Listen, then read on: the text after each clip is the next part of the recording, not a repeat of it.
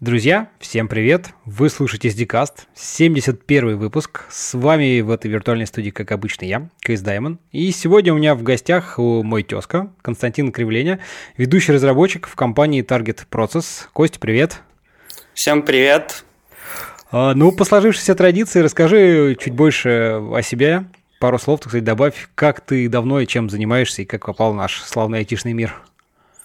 Ну, собственно, работаю уже лет шесть компании Target Process, а, скажем, в программирование я попал случайно, именно в программисты.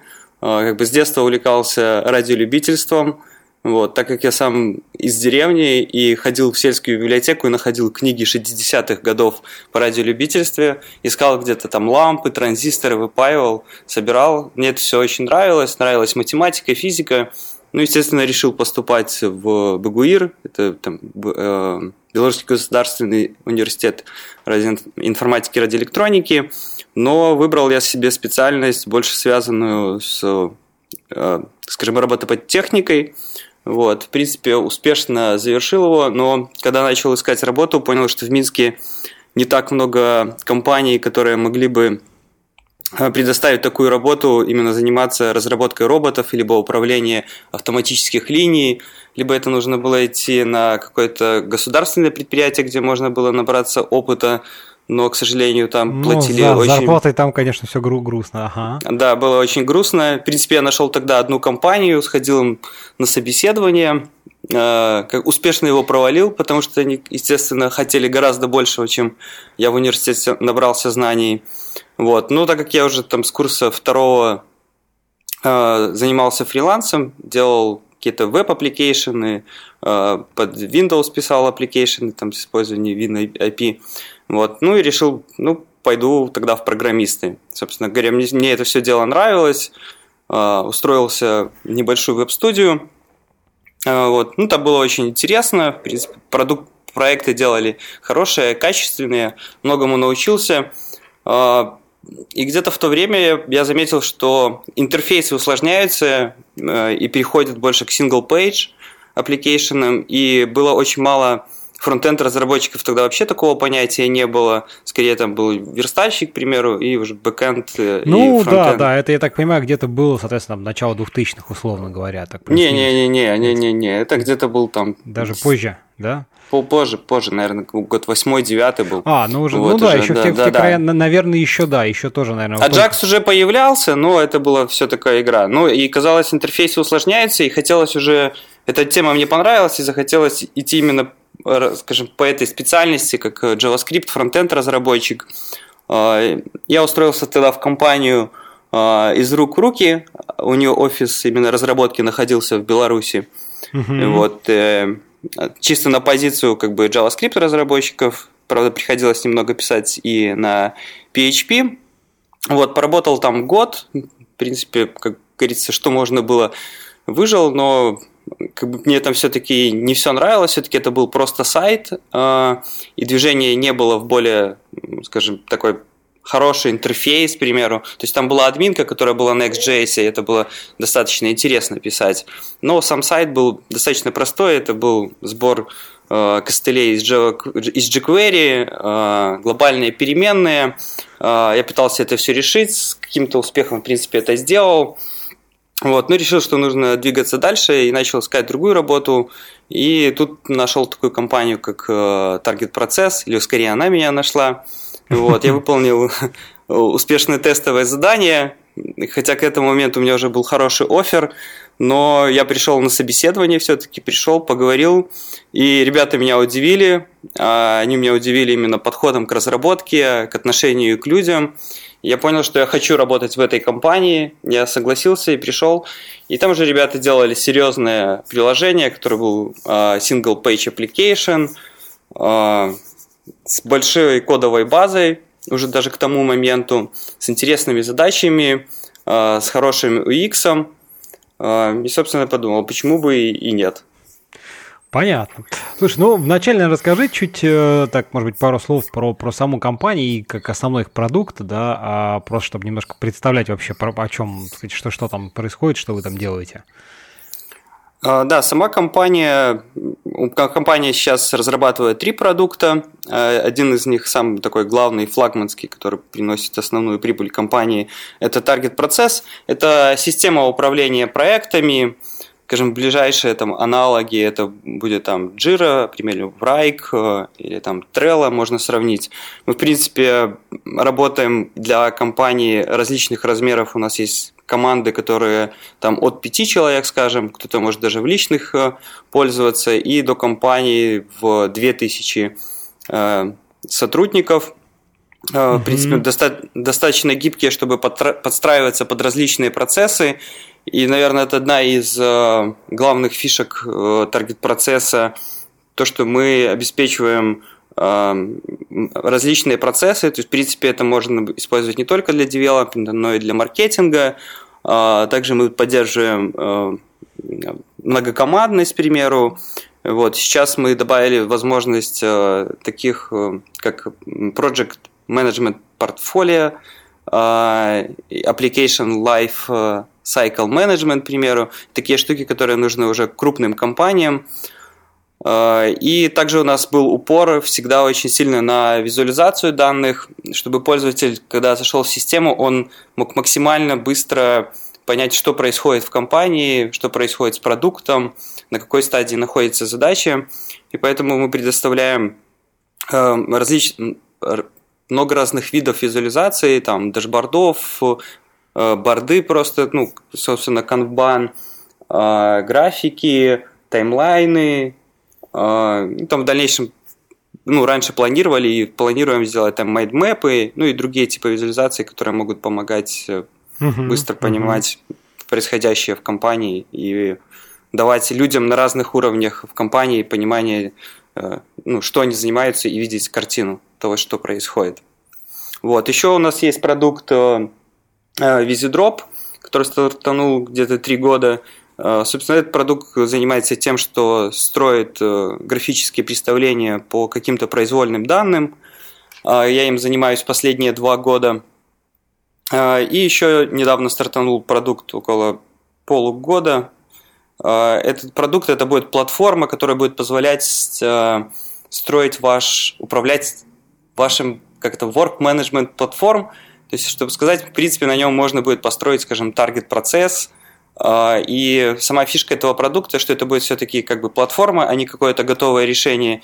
И можно из различных кубиков э, будет расширять и строить э, продукт, который вам необходим для использования. Скажем, когда компания какая-то маленькая, типа стартап, там из пяти человек вырастает там, до 50 или там дальше растет. И понятно, что вначале, к примеру, они пользуются Trello, и им это удобно, но с ростом компании они понимают, что это уже им не подходит, и они там выбирают, начинают продукты такие, как Target Process, там, Jira или там Bright, к примеру, э, то есть их уже не удовлетворяет, и это, естественно, проблема, это новое обучение. Э, вот. Здесь же мы хотим сделать плавный переход от того, чтобы, э, скажем, просто вам понадобилось, допустим, вики, ты нажал, пошел, установил, у тебя появилась вики, или вам нужно, допустим, управлять процессом найма людей, устанавливаешь ну, э, понятно, такая модульная архитектура, условно говоря, такая да, платформа. Да, да, да.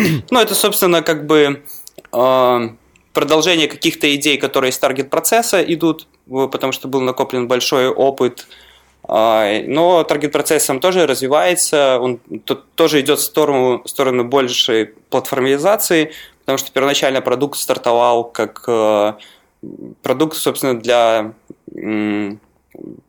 скрама, канбана, собственно, как agile продукт. Ну, потом он как бы модифицировался уже Слушай, в ну нечто вот большее. Тут, тут сразу, знаешь, а, я просто читал там, что ты там присылал ссылочку, и мы обязательно там приложим про вообще развитие истории компании, да, и вот мне кажется, тут очень интересно, знаешь, послушать вот как, э, ну, собственно, почему там таргет процесс, вот он такой agile ориентированный, да, и как он вырос из того, и как он вообще развивался, и что вот а, сам подход к разработке именно в компании, мне кажется, они все вот эти темы, они очень сильно взаимосвязаны, да, то есть вот именно он, мне кажется, зародился на вот таком agile и сам сам писался, скажем так, в agile стиле, да, и сейчас вот эти основные там, ну, какие-то идеи, они проповедуются и, в общем, я так понимаю, пронизывают всю компанию до сих пор, правильно? Как- как-то так.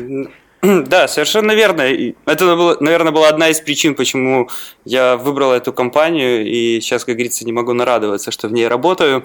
А, потому что действительно ребята, основатели компании, были программистами, собственно, они когда-то там попробовали экстрим программинг, им это понравилось, а это был 12 лет назад, тогда об Agile, скажем, говорили только а, считанные люди, и они решили сделать такой продукт. Естественно, а, как сделать продукт, ну, то есть, получается, нужно делать то, чем ты сам будешь пользоваться, и поэтому с самого начала компании использовались правильные и современные практики в программировании, как там парное программирование, юнит-тестирование, там end-to-end тестирование, э, собственно, использовались э, различные agile практики, э, там вначале Scrum был, потом постепенно, когда продукт достиг определенной фазы зрелости, и началось допиливание, Scrum уже менее подходил, и был выбран уже Kanban, чтобы, ну и плюс приходили еще запросы там уже от пользователей,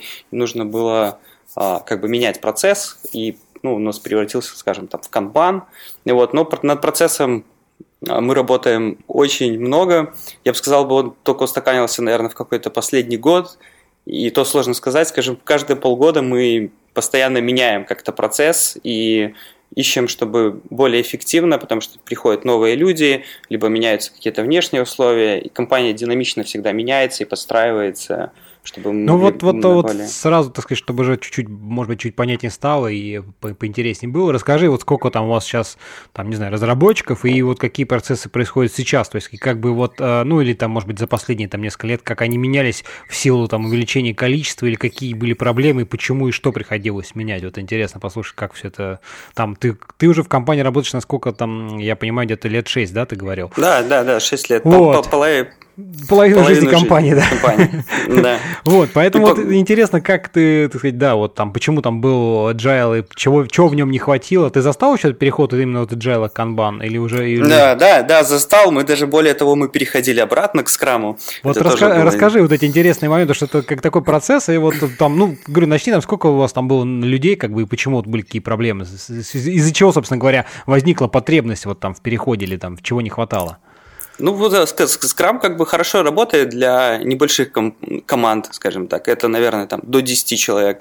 Когда команда становится и работает по факту почти над одной задачей там в 40, по-моему, планировать такую итерацию – это нечто невозможное и нереальное. Потому что, ну, то есть в срок ты ее никогда не закончишь. Вот. И плюс э, Scrum все-таки, наверное, не подразумевает некого долгосрочного. Это все-таки какая-то четко, чтобы добиться и, и прийти к какой-то цели достаточно быстро, а потом, когда ты уже допиливаешь детали, кажется, канбан более подходящая э, методология вот. И она, потому что она не пушит как бы делать какие-то сроки и, скажем, вводить себя в технический долг. Хотя канбан этому тоже не, не мешает, чтобы ввести, э, Слушай, ну добавлять ну, тут, технический тут, долг. Знаешь, э, я так буду пытаться тебе как-то там где-то там чуть-чуть противоречить, может быть, так встревать, э, дабы было поинтереснее наша беседа. А, но смотри, вот как мне кажется, во всех этих agile методологиях э, по сравнению там с каким-то классическим долгосрочным планированием, там не будем говорить waterfall, да, но вот какое-то такое, есть именно вот этот Э, момент того, что все задачи так или иначе планируются в краткосрочной перспективе. В любом случае нужен некий взгляд сверху, что, ну, вот там agile, да, вот мы там, не знаю, двухнедельная итерация, вот мы запланировали, что мы сделаем в эту итерацию. В принципе,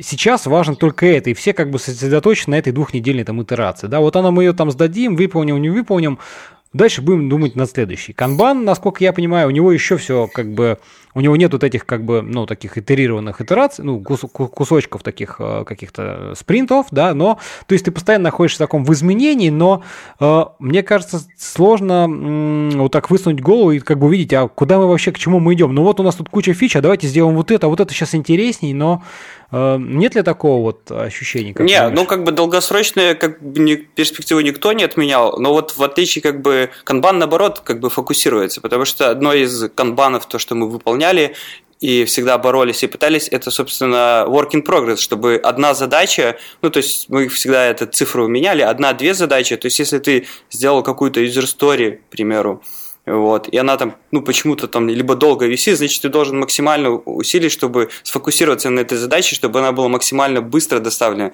потому что, ну, как бы делалось какое-то планирование, скажем, там, полгода, к примеру, и мы решаем, что мы должны выпустить вот эти фичи, берем user story, и ты просто концентрируешься, наоборот, на одной задаче, и скорость, я бы сказал, бы, наоборот, ну, возможно, где-то даже увеличивается. То есть, э, это не, ну, как бы, сам по себе скрам, мне кажется, он и канбан не сильно в этом отличается, что у нас есть какая-то краткосрочная перспектива. Да, но да, именно... я именно про это, что в принципе вот в этом плане они, мне кажется, похожи с одной. Да, но вот когда мы, а, у нас, собственно, как начало, когда у нас было человек 40, у нас было поделение команд по а, функциональности. То есть у нас был фронтенд, а, который занимался, ну, собственно, фронтендом, и был бэкенд. Потом мы посмотрели, что это достаточно, ну, оно какое-то время работало, когда мы делали, скажем, каркас нового приложения, Target Process 3, это работало хорошо, у всех была работа. Потом, когда мы разбились уже и стали доделывать маленькими фичами, мы разбились уже обратно, скажем, на функциональные команды, но уже поменьше. То есть, к примеру, кто-то делал там а, фичу, допустим, быстрого добавления карточек на борт, вот, и они составляла команда. Одна команда ну, там туда входили и бэкэндеры, и фронтендеры. Да, да, да, угу. да, да, да, и фронтендер. Ну, первоначально было просто, типа, две команды. Одна команда, типа, бэкэнд, которая отвечает за быстрое добавление, и команда фронтенд, которая за добавление. То есть, и они как-то дружились. Потом мы решили этот весь процесс, ну, все-таки решили, что нужны команды, которые занимаются одной функциональностью, и мы смержились э, в какой-то момент. То есть, команда занимается конкретно какой-то одной фичей. А, и здесь уже, в принципе, как появилось, а, скажем, снаружи компании мы работали по канбану, но внутри команда каждая могла определенно решить, по какому процессу она хочет. Она хочет канбан, либо она могла внутри себя вести итерации, а, к примеру, даже как-то эстимировать задачи. К примеру, у нас, собственно, мы не, не, у нас нет в компании тайм-трекинга, вот, в принципе, нет эстимации. Мы, конечно, делаем эстимации какие-то долгосрочные, потому что, ну, все-таки бизнесу необходимо ну, знать, ну, конечно, да. как, когда мы... Вы, вот, но у нас как бы нет э, дедлайнов, то есть мы просто оцениваем, говорим, ну, наверное, мы сможем это сделать через три месяца. Ну, и стараемся к этому времени сделать. То есть у нас те же есть проблемы вот этого растущего э, скопа, э, и, наверное, компания с годами все учится, как же не расширять фичи, которые мы запланировали, и все время там пытаться срезать углы, а не пытаться, а, нужно еще здесь вот это сделать, вот это сделать, и затягивать, э, собственно, выпуск самой фичи. Вот такие, как бы, вот в этом плане. Поэтому, ну, мне сложно сказать, почему там будет скрам. Слушай, ну, ну, то есть скрам хорошо работает в маленьких угу. командах. Слушай, ну вот есть... мы, а ты говоришь 40 человек, да, как бы, насколько у вас какие команды были, вот, ну, по, размеру, так сказать, когда по, вы... По, по размеру? Вот эти 40 эм. поделились, когда вы там поделились, как бы, на какие-то функциональные, да, которые уже, так сказать, в общем и целом работали там по канбану, а внутри там, ну, кто, кто кому как больше, что ближе. Ну, вот у нас, наверное, было тогда, если брать разработчиков 20, наверное, ну, вся компания была 40 человек, э, разработчиков было 20, ну, разработчиков, тестировщиков было 20 человек, э, ну, где-то по 5 человек у нас были Ну, то есть 3-4 команды это... там, условно говоря, да? Да, да, да, да, условно 3-4 команды, это был тестировщик, э, собственно, ну, его сложно назвать тестировщиком, скорее все-таки специалист по качеству, потому что, ну, занимался там ну, ручным тестированием. как модно говорить. Да, да, да, да. да. Ну, и это действительно скорее отображает как этот QA-инженер, чем просто как бы, который там покликал, вот это вот не работает, но он еще думал о том, что типа, ну, вот это можно неудобно, или это как-то совсем по-другому выглядит в системе, чем в другом месте. То есть за такими вещами а, автоматические тесты, а, как бы у нас было заведено, что пишет разработчик, то есть в принципе задача какой-то выпустить user story, это значит написать unit-тесты, написать end-to-end тесты, а, после того, как build прошел, только в тот момент как бы задача она ну, попадает. А, ну то есть в... у вас как бы изначально шло, что обязательно все должно быть оттестировано, ну в принципе такой правильный, подход. Я к тому, что, то есть, как бы, и, ну, я так понимаю, это опять-таки из-за того, что там а, основатели, как бы, они сами программисты, и, в общем-то, они это приняли за такой, за, за, за стандарт, утвердили, потому что, в принципе, там, когда там программи, программирование, ну, или там какой-то про программный софт, он является, скажем так, не ключевой, и там бизнес в бизнесе, да, то или там ну, руководство, оно там не, не из программирования, не вообще не, не про это, то вот там как бы объяснить, что там тесты это вот как бы наше все, и что это их обязательно надо писать с самого нуля, это не, не всегда и не всем удается. Да, это, да, в этом плане было как раз и приятно, потому что ты писал, и ты понимал, что, ну, как бы ты приходишь и говоришь, мне нужно вот здесь улучшить наш процесс, там, добавить какую-то автоматизацию, и у тебя никогда нет проблем, а, ну окей, ну да, действительно это нужно. Потому что, ну, так как, да, основатели тоже технические специалисты, они это понимают, и, в принципе, они рядом с тобой э, сидят и тоже пишут код, то есть, ну, здесь с этим проблем не возникало, э, и было очень хорошо.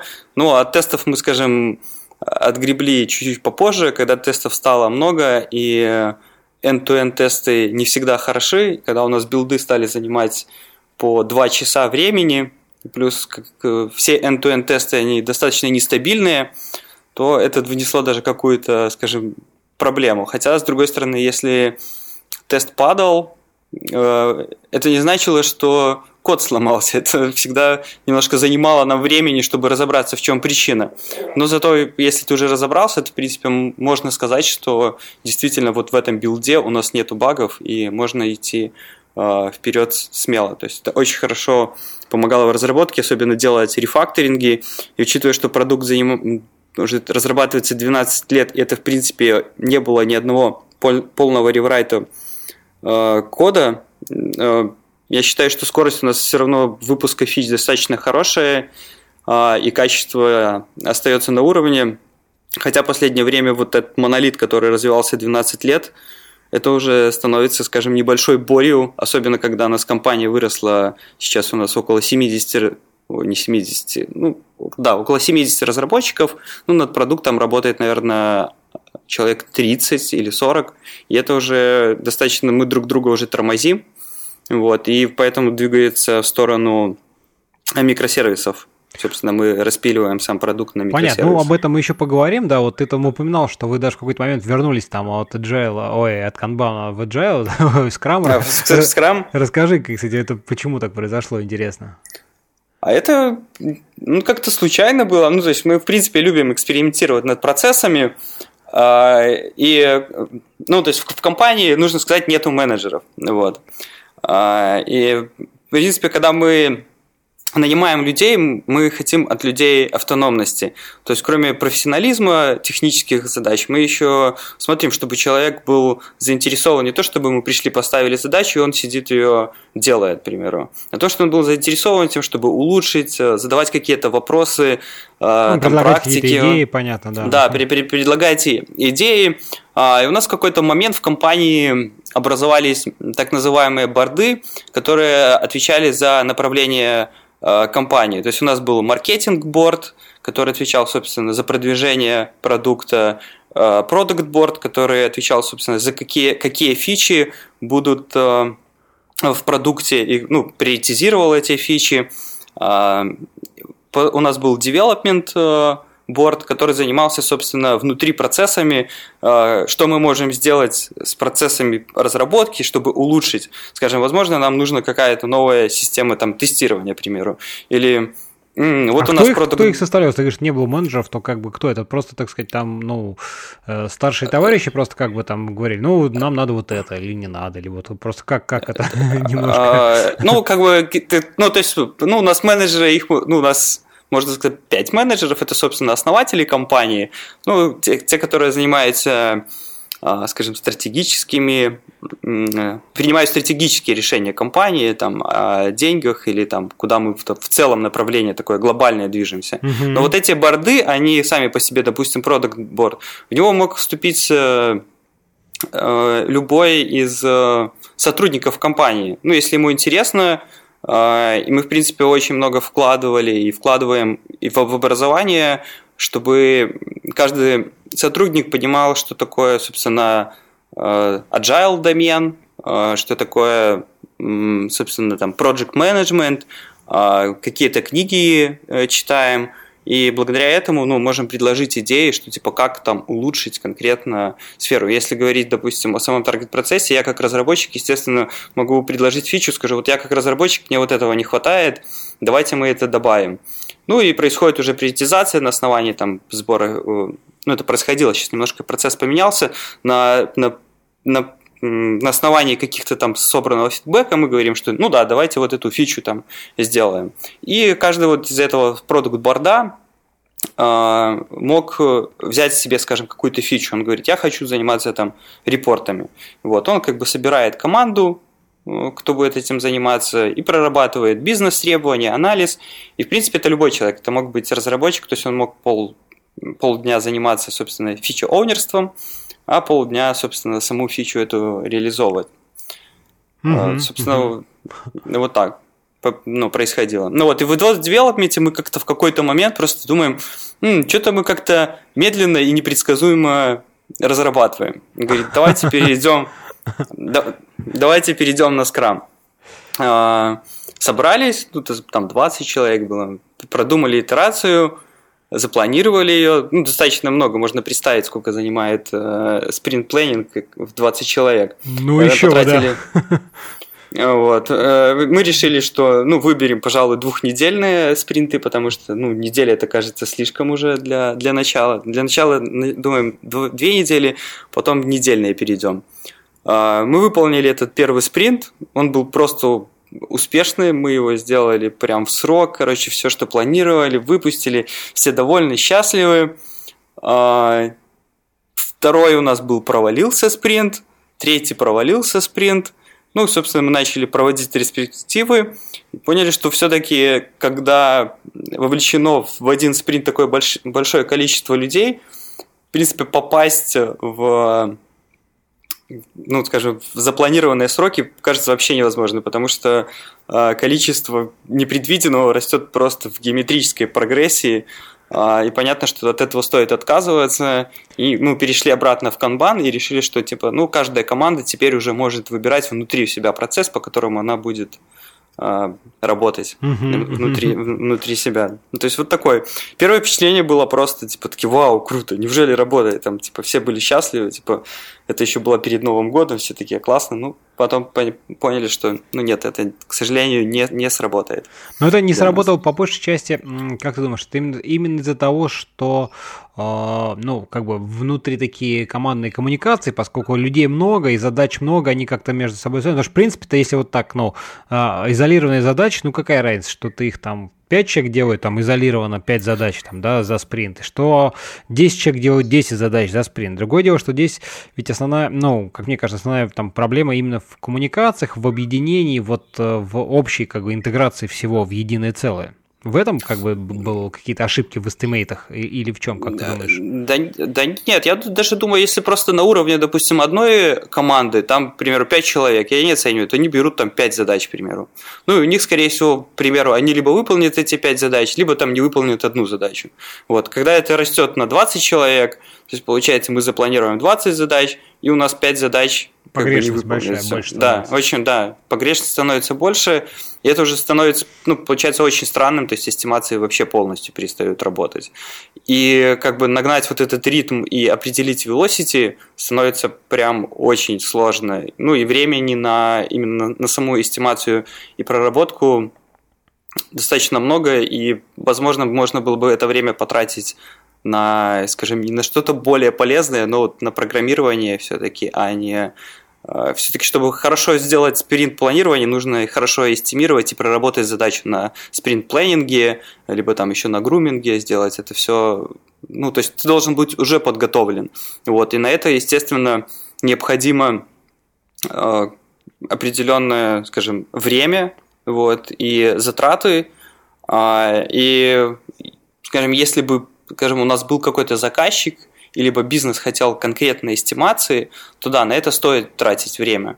Вот. Но когда, э, собственно, сам бизнес и заказчик является сама компания, то, кажется, на этих затратах можно сэкономить и делать э, более полезные вещи.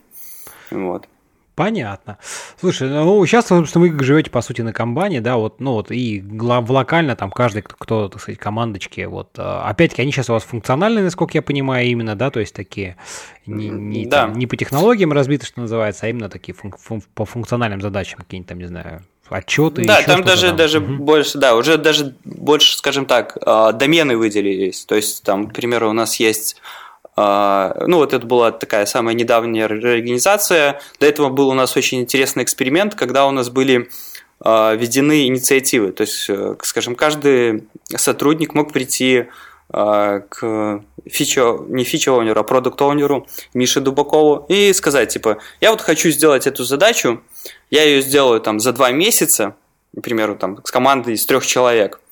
Вот. И ну, вот эту задачу он брал там, либо предлагал какую-то новую, либо у нас есть бэклог фич, которые просят кастомеры. Угу. Вот. И он приходит и говорит, я типа сделаю. Вот. Ну, говорит, хорошо, делай. Этот человек идет, он как, получается, фича-оунер выступает, находит разработчиков и говорит, типа, вот, ребята, у меня есть такая-то фича, типа, хотите делать?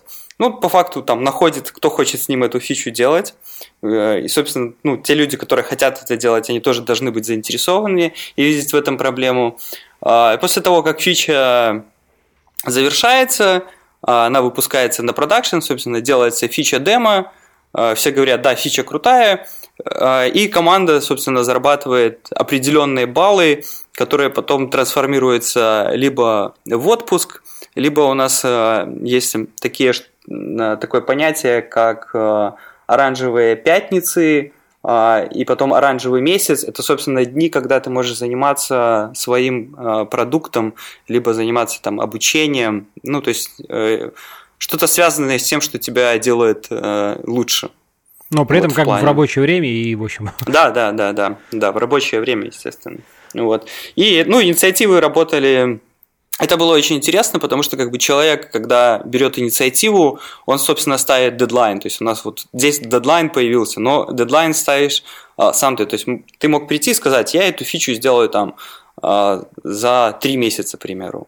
Ну, и тебе могли сказать, ну, три месяца долго, типа, вот. И ты тут говоришь, а, ну, я, значит, не буду делать. Либо ты мог сказать, ну, в принципе, если я здесь вот это подрежу, то я там за полтора месяца. Ну, тебе говорят, окей, делай за полтора месяца. Вот. Ну, и, как сказать, появился такой элемент игры. Многие по-разному это, скажем, процесс восприняли. А, были люди, говорили, которые это классно, кто-то говорил, что это достаточно странно. Вот. Ну, это прожило полгода. А, действительно, за это время было сделано а, очень много фич а, хороших, но это достаточно, скажем, тяжелая все-таки работа, и она все-таки выматывает. В таком режиме долго работать невозможно. Вот. Ну и мы как бы переключились на новые процессы. У нас появились как бы юниты, а, то есть, допустим, у нас сейчас есть юнит, а, это инфраструктура, а, и юнит UX, к примеру. То есть э, ребята занимаются, приводят продукт к более консистентному виду, а инфраструктура занимается тем, что подготавливает платформу для того, чтобы можно было быстро делать микросервисы. Вот. Ну, собственно, так как продукт а, уже долго разрабатывается, и как бы нельзя просто так бесплатно добавлять фичи и быть гибким. То есть в этом плане продукт, получается, для некоторых э, клиентов становится сложным. То есть мы очень гибкие, но нам хочется быть еще и простыми, чтобы это было понятно. То есть когда ты уже настроишь, разберешься, это просто. Хочется, чтобы с самого начала было Скажем, если тебе не нужно половину фич, ты их просто не видел, а потом их там просто включал. Ну, вот. понятно, да. Слушай, ну, дабы завершить эту тему, вот скажи, а вот, ну, человек пришел, говорит, я там хочу сделать фичу, но ему ты сам говоришь, там, надо найти в некоторых случаях еще там коллег, которые, соответственно, ему помогут, потому что одному, одному не сделать. Но, по идее же, у всех есть свои какие-то задачи. То есть, как, то есть, это опять-таки там, ну, он говорит, ребята, пойдем, он говорит, ну, да, я хочу, но тут у меня еще вот тоже, тут есть ближайшие там пару, трешка, там, две-три недели ближайшие задачи, то есть, я там сейчас не могу их взять, бросить. Вот как это вопрос-то решался, интересно. Так, а, наверное, никак не решался. Я бы сказал, бы такой проблемы не было. А, ну, она была, наверное, скорее у человека, который там ему приходит, у нас, допустим, там 10 фич, вот 10 человек, ну, там не 10, там меньше было, там 5 человек приходит, и тебе хочется и вот это сделать, и вот это сделать.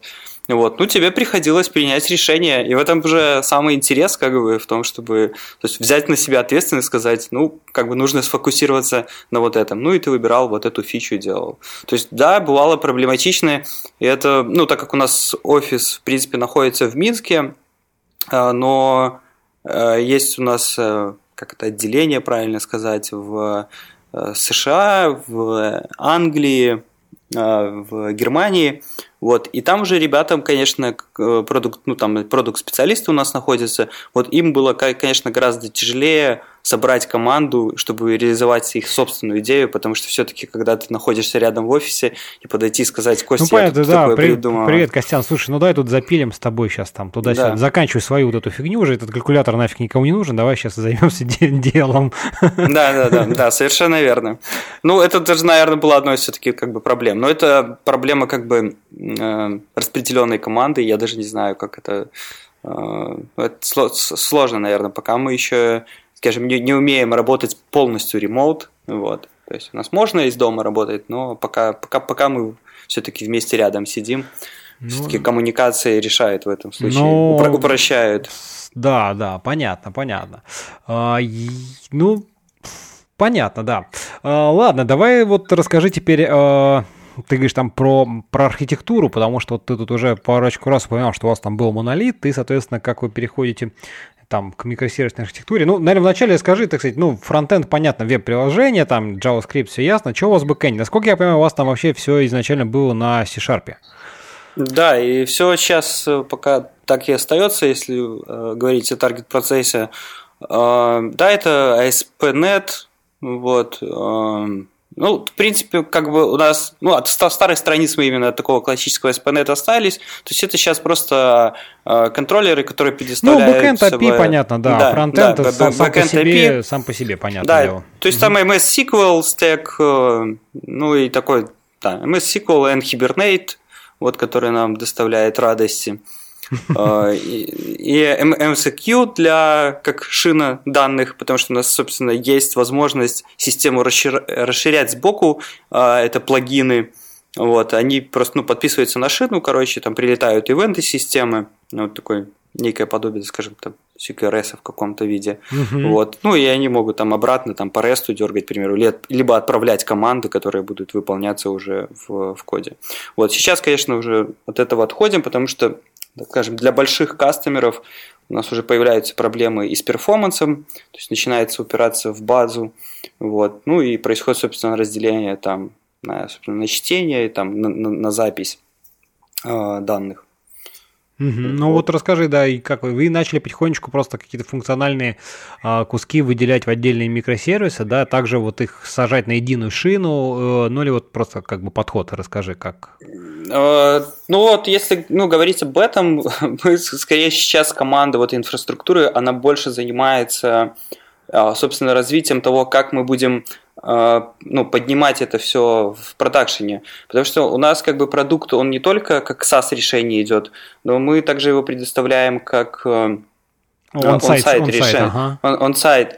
И вот проблема, то есть когда мы вот сидели все на стеке, почему мы долго, кстати, не шли в сторону микросервисов, что нам смешало. То есть у нас был просто инсталлятор, вот, по факту экзешник запустил. Ну да, next, next, next, он тебе там сервис развернул, ему коннект там стандартный к базе прописал, тем более MySQL стек, все, все понятно, ага. Да, да, и все было просто.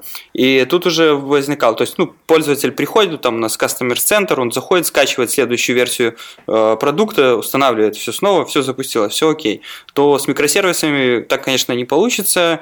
Вот, ребята потратили очень много времени на то, чтобы все это развернуть, то есть они сделали достаточно такую интересную систему, то есть под капотом там Kubernetes, вот, и сейчас мы уже как бы он-сайтом поставляем именно вот это готовое решение, как, э, ну, Kubernetes, то есть они берут, мы говорим, вот, типа, разверните вот это там папитом, оно хоп, развернулось, поднялось и э, работает. Ну, мы только говорим, ну, вот нам надо там три железки, короче, вот, ну, там под Kubernetes, там вот эти под машины, чтобы докеры запустить, ну и база данных MS SQL, ну и, собственно, сам приложение, потому что мы уже пробовали запустить, запустить в докере, э, собственно, само главное приложение, наш этот большой монолит, но пока, скажем, ждем, пока Microsoft доделает, и это будет удобно э, делать.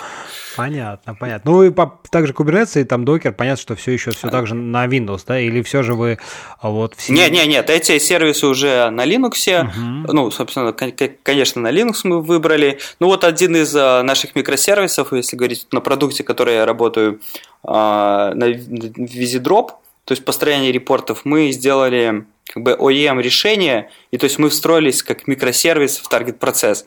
Вот это такой был один из э, первых микросервисов, который встроился. И мы тоже разворачиваемся, мы просто отдаем Helm chart э, ребятам по факту в эту инфраструктуру, ну и они все там поднимают, там базу данных, вот, э, и крутится. То есть для них мы выглядим как одна точка входа, хотя у нас внутри вот визидропа тоже около 8 сервисов, которые ну, там гоняют у себя данные, и там мы уже, как говорится, что хотим себе, то Ну, и понятно, делать, что если, делаем. так сказать, это для внешнего мира как единый такой, ну, там, компонент проект, то под капотом, то понятно, что вы можете там еще больше дробить у себя, а, по сути. Ну, это тоже интересно, сейчас расскажешь. Слушай, а не пробовали вы вот а, там в силу того, что там сейчас и .NET, и там Core, там и все это за open source и на Linux оно как-то пробовать именно .NET-овские, то есть э, запусти, запускать приложение на, на Linux, ну, вот в силу силу, чтобы, скажем так, сократить там издержки на какие-то переписывания, еще что-то, а прямо так раздербанить и внедрять там ну, в э, докер, ну, в контейнеры на, на Linux запускать. Угу. Да, пробовали. Э, ну, у нас есть один продукт, который мы писали на .NET Core. Э, это был интересный эксперимент, потому что ребята начали писать, когда это еще был релиз-кандидат. А Microsoft э, бравые ребята, и они ломали между кандидат-релизами API полностью. Ну, Microsoft вообще отличается тем, что она много чего любит ломать, там, неважно где и когда это. Вот, ну не, ну тут как бы смело, и действительно, наверное, они сделали хорошую платформу, э, вот, ну .NET Core как бы нам не подходил, там даже в плане мы были завязаны, ну, там же .NET Core, он не, не все портирует, то, что, ну, используется там в ASP.NET, вот, но мы запускали в Mono, вот. Uh-huh. А, вот один из разработчиков потратил, наверное, около месяца на то, чтобы это запустить. Оно действительно запустилось. А, но оно было очень медленным. То есть мы, у нас и так перформанс, э, скажем, оставляет желать лучшего, но под моно это было совсем плохо, и мы, собственно, отказались от этой идеи, что это, ну, то есть на текущем, скажем, простым способом не получится запустить. Ага. Вот, и пока просто отказались от этой идеи. Ну, сейчас вроде там Microsoft готовит э, докер-контейнеры уже, и можно будет запаковать и совсем жить счастливо. Вот, в принципе. Но, правда, там этот докер-контейнер 11 гигабайт, по-моему, весит. Ну, они, походу, туда просто винду заворачивают, все. Ну, это же другое. Ну, место, мне кажется, знаешь, там сейчас 10, там 20 гигабайт. Прямо сейчас это вообще не проблема, мне кажется. Тут скорее больше вопрос там перформанса и удобства, там, администрирования, ну, да, да, да. вот это все. Да, да, на первый план с этим выходит. можно. Да. Слушай, а, ну расскажи, наверное, вот ты, поскольку там последние там пару лет сам сказал, что занимаешься там визидропом, расскажи там про, про его устройство. И вот опять-таки вот интересно там, поскольку там ты есть возможность визуализировать любые данные там из разных источников, как вообще все это там устроено, работает под капотом. Э, да, ну как бы сам, сам визидроп, э, как возник, нам нужно было собирать статистику из таргет-процесса для пользователей. То есть в какой-то момент мы уперлись, что Google Аналитика нам не дает подробной информации, то есть мы не можем собирать. Сейчас, конечно, Google Analytics стал получше, и уже, возможно, мы эту задачу могли бы решить. И мы написали, решили написать свой сервис статистики. А, и для этого мы, собственно, там сделали, писали в Mongo события, отправляли, вот, и потом проходили э, встроенным aggregation фреймворком, который в ну, либо MapReduce в Mongo, и строили графики, собственно говоря. Вот. И а, ну, один из фаундеров, Олег, вот он это как бы вел проект, и он такой говорит, типа, ну, это очень прикольная идея, что, типа, как строить данные. То есть мы вроде делаем, кажется, вот это нужно всем. Ну, и вот он стартанул этот э, проект, VisiDrop. Ну, у него основная идея первоначально, что это должен был быть, а, как говорит Олег, Инстаграм для данных, то есть, чтобы туда, в принципе, домохозяйка могла прийти, там запросить свои счета, и он бы э, сделал бы ей инсайт, типа, что, ну, вот тут такие-то затраты, или ты можешь здесь это исправить. Вот, то есть, продукт должен был быть очень простым для использования. Ну, естественно, как бы, чтобы делать э, мы уже, в принципе, наелись монолитом, вот, решили, ну, нужно, как раз тогда начинался вот этот скажем, хайп вокруг микросервисов, мы решили, ну, давайте начнем с микросервисов. Э, мы использовали докер, когда это еще была бета, но, в принципе, мы с ним как бы даже тогда еще ну, проблем не поимели, ну, а сейчас работает все вообще отлично. Вот. Ну и начали планировать, как это делать, собственно, что собой продукт представляет. А, то есть коннектор, ну, у него есть э, коннектор данных, то есть это, к примеру, там Google Sheets, к примеру, там, а, не знаю, Facebook лента это может представлять, или там база данных э, Redshift, либо просто файл, к примеру. Вот. И сама идея, что типа пользователь приходит и говорит, типа, вот мои данные. Вот. И у нас есть сервис, который занимается тем, что он забирает эти данные, определяет типы этих данных и потом строит математическую модель и говорит, ну, что вот между этими цифрами есть корреляция, и вот вот мы тебе построим график, мы предлагаем сразу же пользователю какой-то график, который, возможно, для него будет полезным. Вот. И да, иногда он строит прям очень-очень полезно, я бы даже не, не придумал бы, как такие э, графики можно додуматься построить. И сразу предлагаем, ты нажимаешь, окей, мне этот график нравится.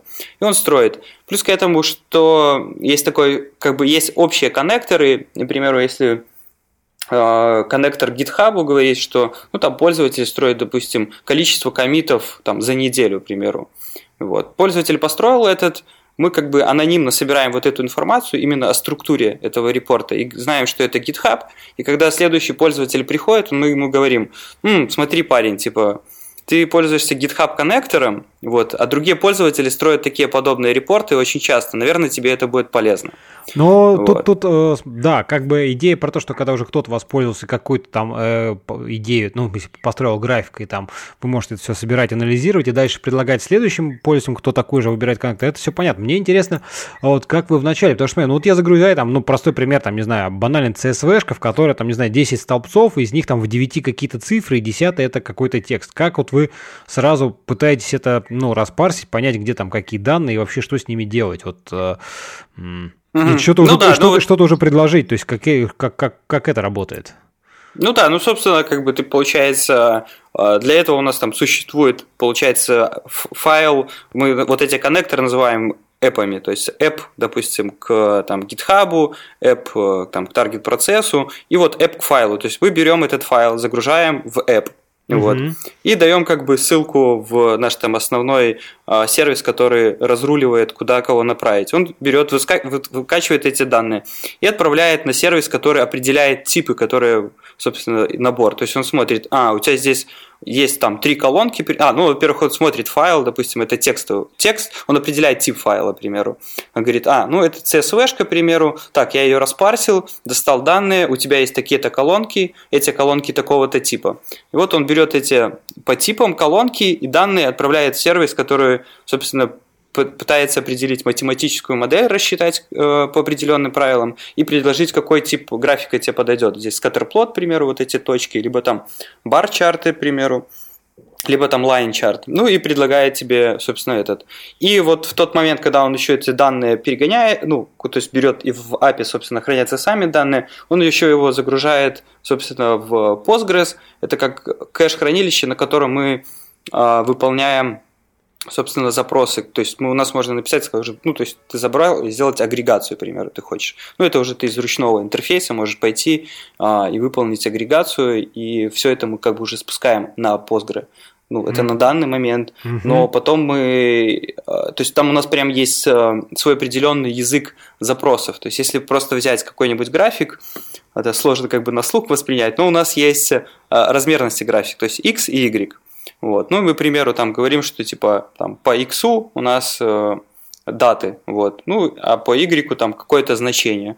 Вот. И, ну, и ты можешь написать в, по, по y, что типа, пожалуйста, сгруппируй мне по месяцам. Ну, и ты пишешь на, у нас там псевдо свой язык, скажем, DSL, на котором ты пишешь там grow, by, там months, к примеру. Mm-hmm. Mm-hmm. Такое вот. И он это все спускается из этого это превращается, штука парсится, превращается в AST, и потом уже мы это все спускаем, AST превращаем в SQL и выполняем на Postgres. Вот. А, но такая как бы штука не всегда прокатит, к примеру, потому что если у нас, к примеру, коннектор будет Redshift, вот, и там обычно люди хранят просто безумное количество данных, вот, и вряд ли нам хочется тащить к себе эти данные в Postgre. Вот. И в этом случае мы просто делаем уже апстрим, мы говорим, что типа вот у нас целевая э, как бы источник данных это Redshift. Ну, Redshift плохой пример, потому что это почти как Postgre. Ну, к примеру, не знаю, это Mongo будет. Ну, хотя бы, да, любая какая-нибудь там NoSQL база, да, где, да, где данные не да, структурированы. Да, и мы просто вот эти уже наши запросы из AST вот, а, превращаем уже в монговские запросы, то есть описываем их, как они будут, и вытаскиваем себе. То есть, ну, тут говорит, ну, стоит сказать, что вот это AST, там есть количество операций, которые мы выполняем не только, собственно, вот на базе данных, либо на каком-то там в Mongo, либо в этот, но еще мы делаем потом еще пост агрегации, а, это мы уже делаем на application э, сервисе, то есть, допустим, там такое понятие есть running э, функции, они есть э, ну и в Postgres это можно сделать, там и window функции, к примеру. Угу. Но тогда вот получается, что мы зашиваем, очень усложняем э, написание коннекторов, э, ну, скажем, сторонним разработчикам, потому что тогда нужна целевая, ну, целевая система должна поддерживать это. Например, там в Монге такого нету понятия, как раннинг. Там, конечно, можно это все свернуть в MapReduce, но это сложно. Вот. Ну и часть мы ну, там, приводим к себе. То есть, если скажем, ап говорит, что типа, ну я вот такую штуку не поддерживаю, то мы говорим, ну да, мы это типа не поддерживаем. Ну а раннинг функция это, собственно, говорит, что типа мы берем и хотим, чтобы там, допустим, в феврале у нас было там 10 записей, а в марте у нас было 15 записей, и вот мы хотим, чтобы их там сложить, и было 25 записей, к примеру, и взять там процент, к примеру, чтобы ну, разделить. То есть вот, вот такие функции мы уже это вынесли к себе сейчас на application сервис. То есть мы это разбираем на ST, часть мы спускаем на целевой какой-то там базу данных, к примеру, то есть в app. Вот. Либо мы делаем, собственно, это в, там, в Postgres, к примеру. Понятно. Слушай, а ST, вот. соответственно, вы тоже сами написали парсер, да, ну для своего DSL вот этого? Э, да, это да, интересная задача была, и мы ее продолжаем делать. Мы взяли PEC.js, это, как это его назвать, генератор э, парсеров, вот, описали эту грамматику, он нам выдает уже там свой ST, который мы валим, собственно, и он нам разбирает нашу грамматику. Но мы сейчас э, отказываемся, переходим на Antler, потому что к сожалению, OPEC.js нам не позволяет хорошо выводить ошибки а, о том, что типа, пользователь если ввел что-то неправильно, хотелось бы ему сказать, что ну ты забыл здесь там, допустим, ну, закрыть запятую, скоб, скобку, скобку, еще что-то. Ну, самые да, такие да, обычные там, юзерские ошибки. Так сказать, да, просто. да, или там, ну, там, ну там еще, вот это еще, в принципе, пек справился бы, а вот там, к примеру, какие-то более сложные, что, к примеру, ты не можешь делать агрегацию в агрегации. Ну, мы не поддерживаем, вот. И с этим уже, ну, Просто по факту ПЕК говорит, что типа ты можешь это делать, либо не можешь. Ну, валидное, либо невалидное выражение в грамматике. Ну, это как бы для пользователя... Не user-friendly, согласен, да. Да, не user-friendly. Вот, ну и как бы там не только в Пеге была проблема в том, что мы сами, в принципе, решили все спустить как бы на парсер, чтобы парсер это все разбирался. Сейчас у нас как бы парсер отвечает только, чтобы он там AST построил, вот, разобрал. Ну, а уже вот эти семантические и лексические ошибки мы, ну, там, часть берем, собственно, из парсера, что нам можно информацию, там, допустим, Antler возвращает, ну, либо уже, собственно, у нас описана логика, которая говорит, что, типа, ну, вот здесь у тебя там семантическая ошибка, там, а тут, там, лексическая, ну, то есть, э, скажем, разделили ответственности, кто за что отвечает. Интересно, интересно. Я так понимаю, у вас это все, ну, ты упоминал PEG.js, соответственно, это все там ну, на ноде крутится, да, то есть... Расскажи а, про, да, просто ну, технологии вот там в том же самом визидропе. Вот, да, сервисов у нас, ну, ты бы говорил, там около 8. Вот. Э, основной стек это у нас нода, но есть Python. Вот, собственно, вот этот сервис, который отвечает за э, предсказание, там, выдать какой-то пользователю suggestion, как на русском сказать. Ну, понятно, вот. предложение да. по тому, как... Да, да, предложение, да, да. Какой репорт построить. Вот он написан а, на питоне, потому что питон, ну, как раз очень хорошая у него библиотека вот э, работы с данными, э, там у нас pandas под капотом юзается, вот, поэтому был выбран, собственно, Python, потому что ну, на Node.js просто нет таких библиотек. Ну и Python вроде как для вот таких аналитических штук очень хорошо подходит. Вот. Ну, а остальные сервисы, в принципе, можно было все на ноде написать. Э, а, есть еще один сервис, который, собственно, когда ты заходишь в систему, тебе же нужно, допустим, авторизоваться на GitHub. Вот. И когда мы авторизовываемся, мы твой токен как бы храним и шифруем вот, собственно, в этом сервисе. То есть, ну, чтобы не хранить а, даже ну, по токену, то есть мы их шифруем, и, собственно, у нас есть сервис, который за это отвечает, чтобы там все эти шифровать данные, настройки, которые так sensitive данные для, uh-huh. для, для пользователя. Вот. Но, в принципе, вот если говорить об этом сервисе, его можно было бы написать э, на Node.js, и, возможно, мы его перепишем, э, потому что, ну, как бы, в принципе, незачем поддерживать много стеков. Вот. Ну, еще есть один как бы сервис, который, вот как я говорил, что когда у нас данные из апа мы перегоняем вот наш в Postgres, где мы его, это у нас называется source store, вот, мы как бы эти данные, а, их может быть много, и вот, к примеру, мы из таргет процесса иногда там гоняем данные там по 200 мегабайт, там по около там, 200 тысяч рядов, к примеру. Вот. И как бы это же нам нужно как бы взять с одного и вставить в Postgre. Угу. Вот. И ну, хочется, чтобы пользователь очень быстро увидел график. Вот. Ну, естественно, это занимает времени. И то есть мы там парсим, а, ну и сама структура в Postgres у нас, ну, каждая колонка имеет определенный тип, ну, чтобы можно было хорошо, то есть там это, собственно, какие там типы поддерживает сам Postgre. Угу. Вот. А, и когда мы создаем колонки, вот, вот этот сервис отвечает за создание колонок. И вот он сейчас написан на Node.js, но у меня есть э, желание его переписать, э, наверное, на Go. Вот и посмотрел, потому что я уперся в то, что когда начал профайлить, то есть он достаточно много времени занимал, то есть вот эти 200 мегабайт, кроме того, что по сети перегнать еще, но тратилось время, чтобы, э, во-первых, распарсить сон просто, ну то есть получается, естественно, я не мог просто 200 мегабайт одним залпом отправить, то есть это, естественно, был стрим данных, ага. вот, вот, и получается, что, приш... ну, я взял, правда, готовый JSON стрим парсер, который вот он парсил, ну, я, получается, по рядам вычитывал, формировал SQL запрос и делал batch insert э, в Postgre. Угу. Вот. Ну и когда начал искать, то есть у меня ну, проблемы в ноде были как конкретно в том, что он дол- долго парсится JSON, вот, и долго и формируется вот эта долго строка, ну, потому что просто, в принципе, интерполяция ну, происходит э, строк. То есть это, ну, прям я был очень сильно удивлен. Ну, еще часть времени уходила в Postgre. Ну, то есть я, в принципе, решил, думаю, ну, окей, я возьму, перепишу, короче, парсер. Ну, то есть у меня же задача определена, типа, я же знаю, что у меня ряды идут, я как бы тут массив и объектов, типа, вроде кажется, можно же парсер просто проще написать, который будет работать. Ну, я начал, я начал писать, ну, написал, ну, действительно, как бы стало быстрее, ну, вот. Ну, понятно, что там есть баги, ну, вот. Когда я начал эти баги править, я смотрю, что у меня что-то получается такой же парсер, как был почти этот. То есть мне почти нужно все то же самое, что было в том парсере, который предыдущий. Ну и понимаю, что в скорости я выиграю не очень много. Я решил, что, пожалуй, хватит писать еще очередной парсер JSON. Я скорее быстрее его не сделаю.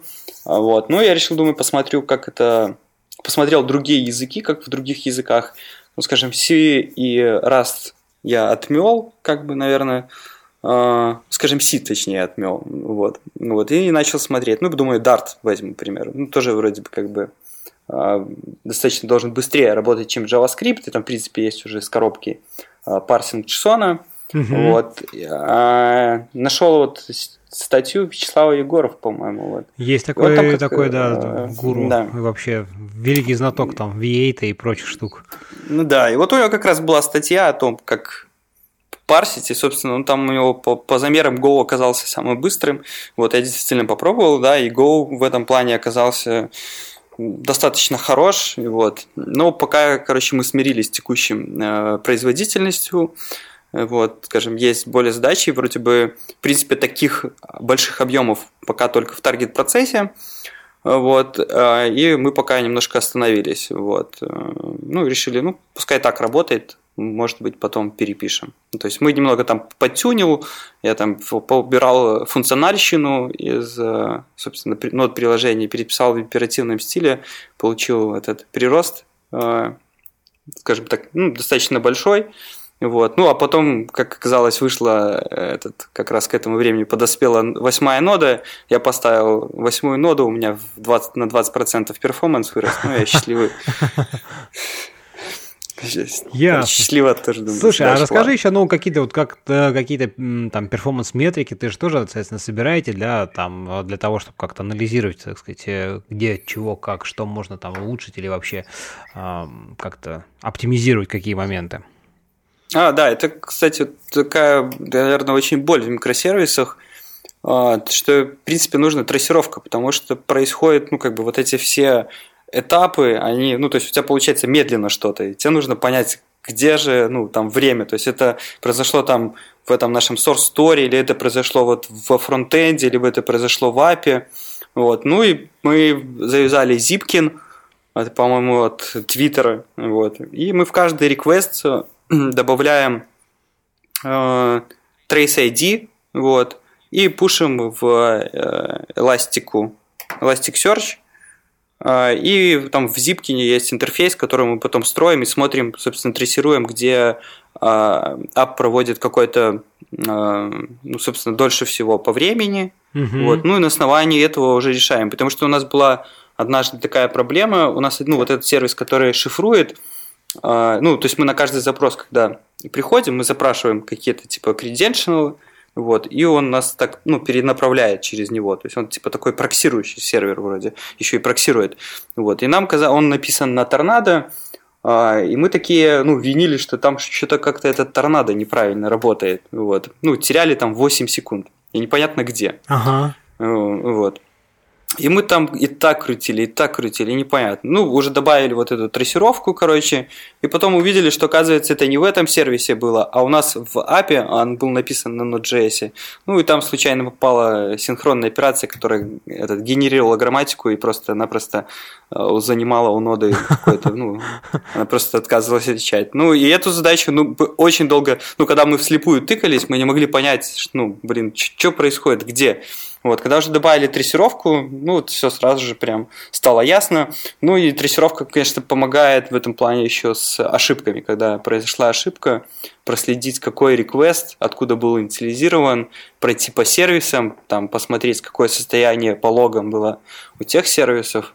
Ну, то есть вот таким способом, собственно, делаем как бы ну, там перформанс трекаем. А, ну и, собственно, используем еще Prometheus. Вот. А, то есть мы как бы данные вот для репортов, мы как бы их вытаскиваем себе и какое-то периодическое время, допустим, синхронизируем. Вот. Ну и Prometheus мы, к примеру, проверяем, сколько у нас необновленных на данный момент репортов. Ну и, к примеру, если мы смотрим, что мы там раз в час, к примеру, обновляем, uh-huh. и смотрим, типа, если у нас вот это количество данных почему-то мы там растет необновленных, ну, мы там смотрим, ну, у нас сенса приходит нотификация, что типа, ну, парни, кажется, у вас типа там прилег, наверное, вот этот э, микросервис, который отвечает за синхронизацию. Ага. Да, за синхронизацию. Вот, ну вот как-то так работает у нас. Это. Ясно. Слушай, а вот, знаешь, интересно, да, так вот ты сам говоришь, вы там начали, как попробовали так, использовать микросервисы, а, ну вот сейчас уже, так сказать, там, спустя некоторое время, когда вы его так поюзали, уже там столкнулись с какими-то, в том числе и проблемами, да, там, сложностями, вот там, в том числе и отладки, еще каких-то. Вообще, как ты думаешь, вот, насколько ну, то есть известно там, да, с одной стороны, там все говорят, о, микросервисы это очень круто и все такое, там, да, и, в принципе, есть такое вполне себе понятное э, расхожее мнение, да, что там для маленьких команд, для маленьких проектов там микросервисы это, наоборот, зло, да, потому что они там много накладных расходов. Ты вот как вообще к этому относишься ко всему? Да, да, я, пожалуй, соглашусь, что для маленьких команд это накладные расходы. Ну, к примеру, вот у нас многие вещи можно было бы слопнуть все вместе. Вот. Ну, там, например, допустим, то, что у нас есть возможность написать на питоне вот такую штуку классную, и только на питоне. Вот. Это очень классно, и это действительно помогает. Но накладные расходы действительно большие. А, тебе всегда нужно думать о транспорте и об обработке ошибок. Все-таки, когда у тебя происходит это внутри одного твоего application а, и ты просто там пробросил, там, не знаю, try catch, и за тебя это сделала там твоя платформа, но это легко. А так тебе нужно всегда думать, что о, я отправил вот этот request, там, допустим, ты выбрал транспорт HTTP, вот. А, и там, ага, значит, у меня здесь должна быть вот эта ошибка, да. То есть мне ее нужно пробросить. Потом, если это была ошибка там через какой-то третий сервис, мне ее нужно там до UI как-то довести, короче. В каждом месте там нужно добавить это. Там, ну, плюс количество, получается, э, ну, тестирования. То есть ты сразу там пишешь тесты на, собственно, на одном сервисе. То есть юнит-тесты в сервисе, потом интеграционные тесты в сервисе, потом интеграционные тесты между двумя сервисами, потом сверху ты пишешь интеграционные серви- тесты, которые объединяют все, все эти сервисы. Ну, это прям очень сложно. И вот, к примеру, там проблема со стримингом, которая там существовала, что, типа, получается, ну, стриминг начинается, как бы, ну, и данные летят, летят, летят, а потом там, пах, какая-то ошибка произошла. Короче, как эту ошибку? То есть ты же стрим не можешь там то ли оборвать, то ли тебе вообще нужно сказать. Ну, там одно из решений, ну, то есть я подумал, блин, может там не надо, окей, это же операция длинная, может, я типа не буду, там добавлю какой-нибудь, не знаю, там Redis или какую-нибудь э, очередь, в которой буду писать там ID-шку операции, там периодически спрашивать ее. Вот. Но решил, думаю, ладно, ну, начал там пилюлю писать. Я просто там читаю, читаю, читаю, потом смотрю, о, такой символ пришел. Так, сейчас мне придет ошибка. Ну, и уже смотрю ошибку, распаршиваю. Вот, а когда этот еще нужно там какие-то еще нотификации сюда вставить, то там начинается вообще просто такое ну, безумие и такая не, не очень приятная сложность. Э, то есть ты думаешь, как бы там, как это реализовать транспорт, и вроде бы ты думаешь, ну, можно там взять, не знаю, там, протобаф какой-нибудь, либо э, как же его там еще э, такой популярный. Ну ладно, забыл. Вот. Но с другой думаешь, блин, это же я потеряю возможность этот чесон просматривать, все-таки чесон такой, ну, более простой. Вот, и всегда, короче, между этим как-то пытаешься найти простое более решение. Слушай, а ну вот, э, да, понятная проблема, а как бы не, если посмотреть что-то, ну, такие там паттерны а-ля event sourcing, да, то есть именно э, уйти от э, каких-то э, межсервисных таких э, прямых коммуникации, да, взаимодействий, э, каким-то вот вещам там а там очереди, event sourcing, опять-таки повторюсь, то есть когда ты просто все сервисы, они работают там на основе событий, и просто есть некая единая там шина данных, неважно, что, что это будет там, да, и вот именно немножко, ну, то есть упро- уйти вот от таких прямых взаимодействий. Что ты думаешь про это?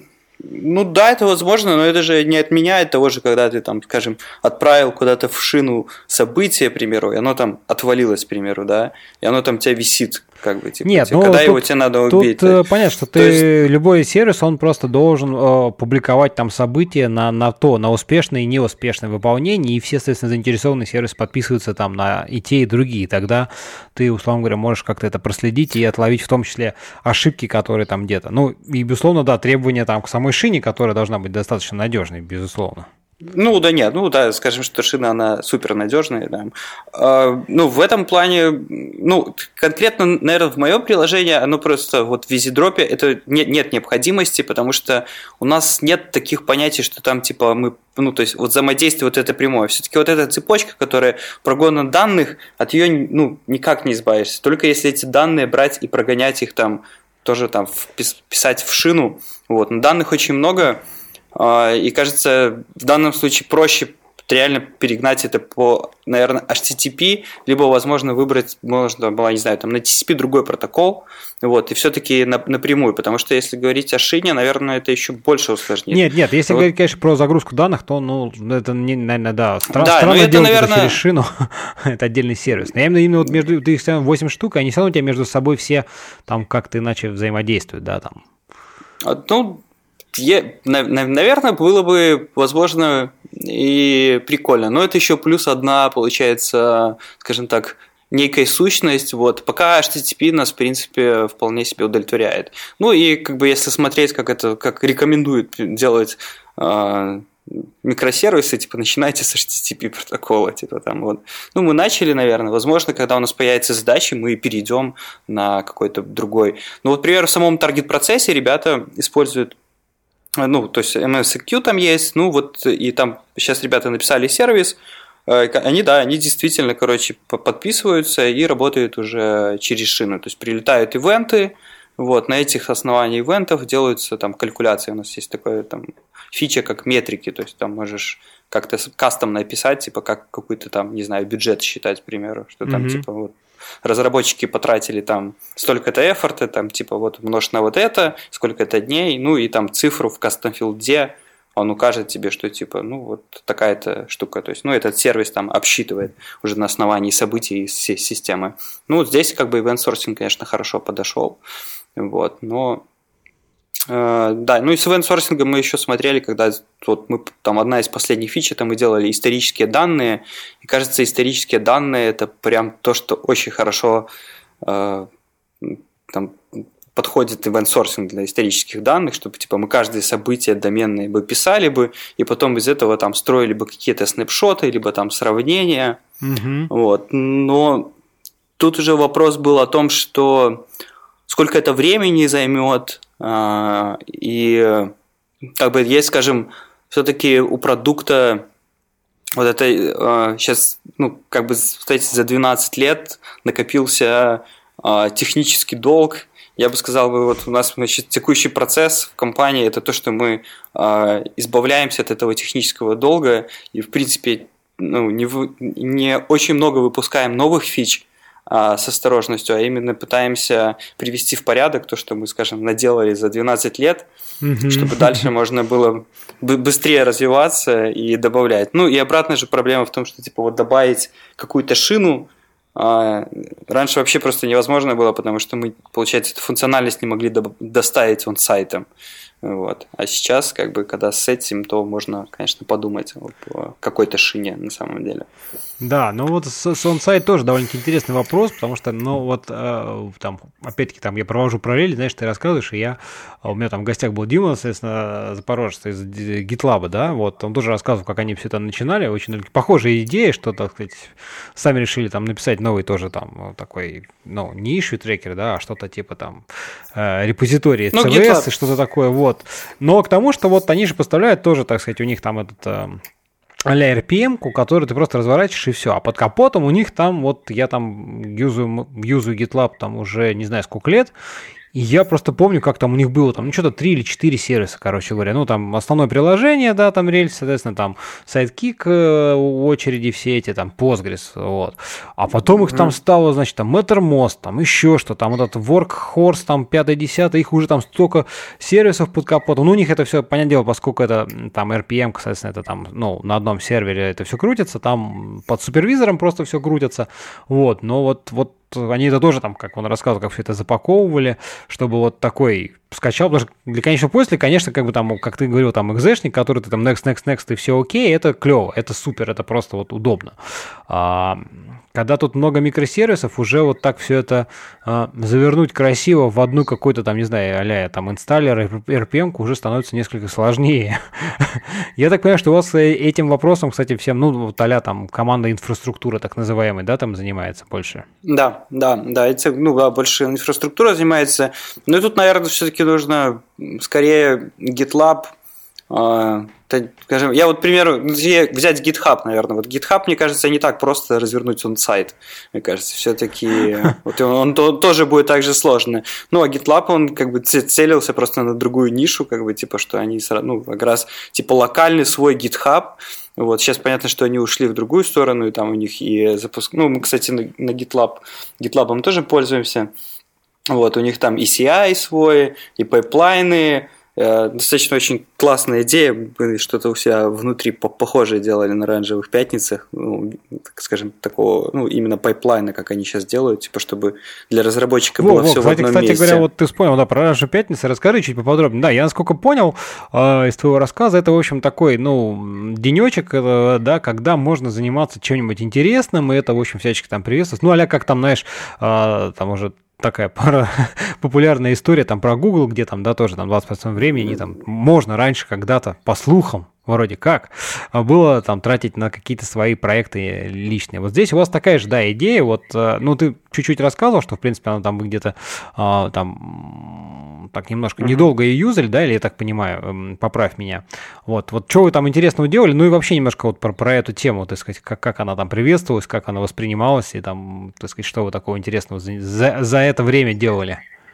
Ну, вот как для меня в этом, ну, в чем прелесть, собственно, вот оранжевых пятниц – а, сейчас у нас они, они у нас этот, приостанавливались, потом возобновлялись, а, меняли формат. Сейчас у нас снова они приостановились. Вот. Первоначально это было 5 часов а, в неделю, вот. потом это увеличилось до 8 часов в неделю. Ну и превратилось, по сути, в один да. день, да. Ага. Да, в, в один день. Потом мы решили, что ну было бы прикольно, типа, ну получается как бы сложно же в один день скопироваться и что-то типа сделать такое прям, ну, крутое. Вот. И потом решили, а давайте этот формат типа сделаем, чтобы оранжевую там целая команда брала. То есть вот команда говорит, что типа вот у нас там в декабре мы на месяц будем заниматься там своими делами. Ну и внутри команды ты мог скооперироваться и сделать какой-то там свой проект, к примеру, а, либо, не знаю, выучить там, не знаю, Haskell, если тебе там захотелось, к примеру, ну, просто как-то развиться. Ну, и после этого ты, типа, делал после месяца какую-то презентацию о том, что вот я там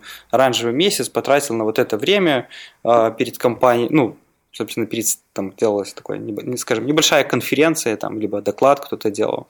Вот, ну вот, собственно, в, и еще плюс в оранжевую пятницу, что когда все-таки ты делаешь а, один продукт очень долго, типа, в принципе, наверное, допустим, аутсорсинг хорош, а, что ты постоянно меняешь технологии, а, и меняешь всякие направления, то как бы в продуктовой компании это сложно сделать. То есть ты занимаешься одним Ну да, да, несмотря долго... там на какие-то фичи, интересные штуки, все равно по факту это один большой процесс, один продукт, проект, и немножко, да, немножко один, можно, да, можно подуставать, скажем так. Да, под, да, подуставать, и в этом плане вот пятница, там оранжевый месяц очень хороший такой способ поднять настроение разработчиков.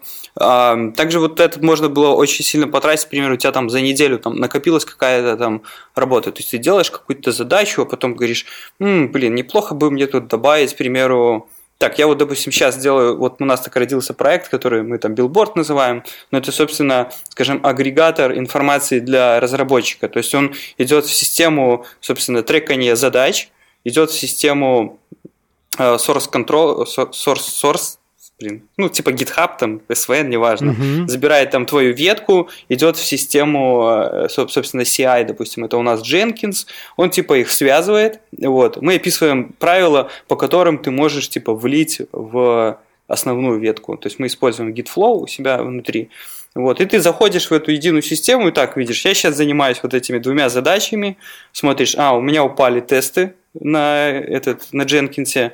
Ну, а на Дженкинсе, если говорить там несколько лет интерфейс, ну там так себе. Вот сейчас они сделали Blue Ocean красивый, там черт ногу сломает, а у нас там сложная система, у нас там тестов очень много, и поэтому сложно было. Ну, мы сделали вот эту агрегацию, ты нажимаешь, видишь, а, такой-то тест упал, там кликнул, перешел на Jenkins, там какие-то более подробности посмотрел, либо смотришь кнопочка, М, окей, типа там, она, кнопочка говорит, типа, ты можешь вмержить.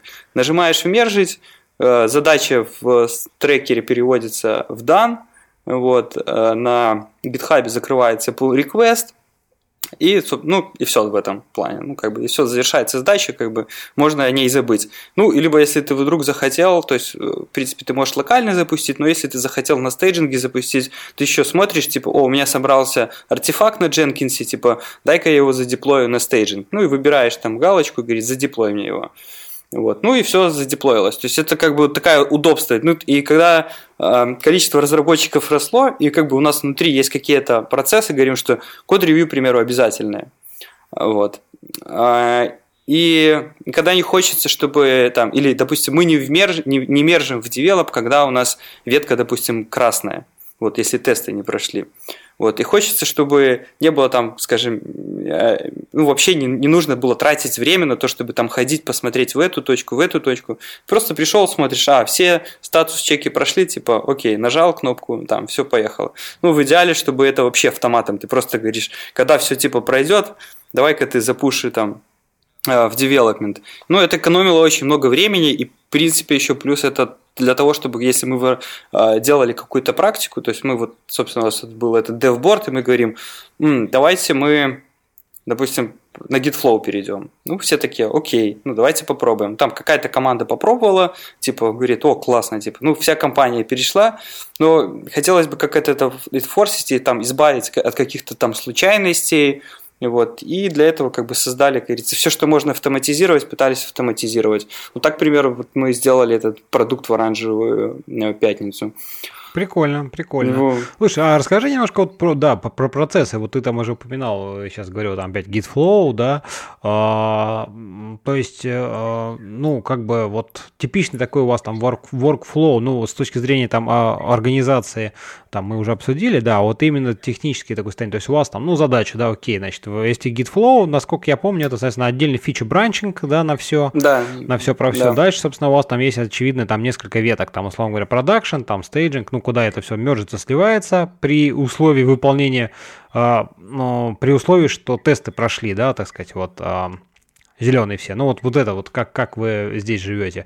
А, и, соответственно, ну да, вот, ладно, давай начнем с этого. Что-то я так уже заговорил, ну, как, задумался. Ну как, у тебя есть фича, собственно говоря, там фича разбитая там, на, там, на user story, к примеру, там приходишь там утром, а, ну вот, вот эту сегодня задачку возьму, короче.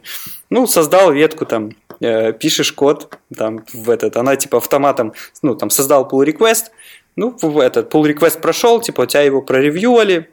А, вот это, кстати, а тоже, вот. у вас код-ревью тоже есть как бы обязательный, да, такой?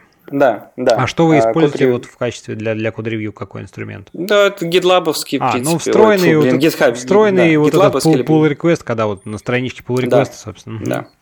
Да.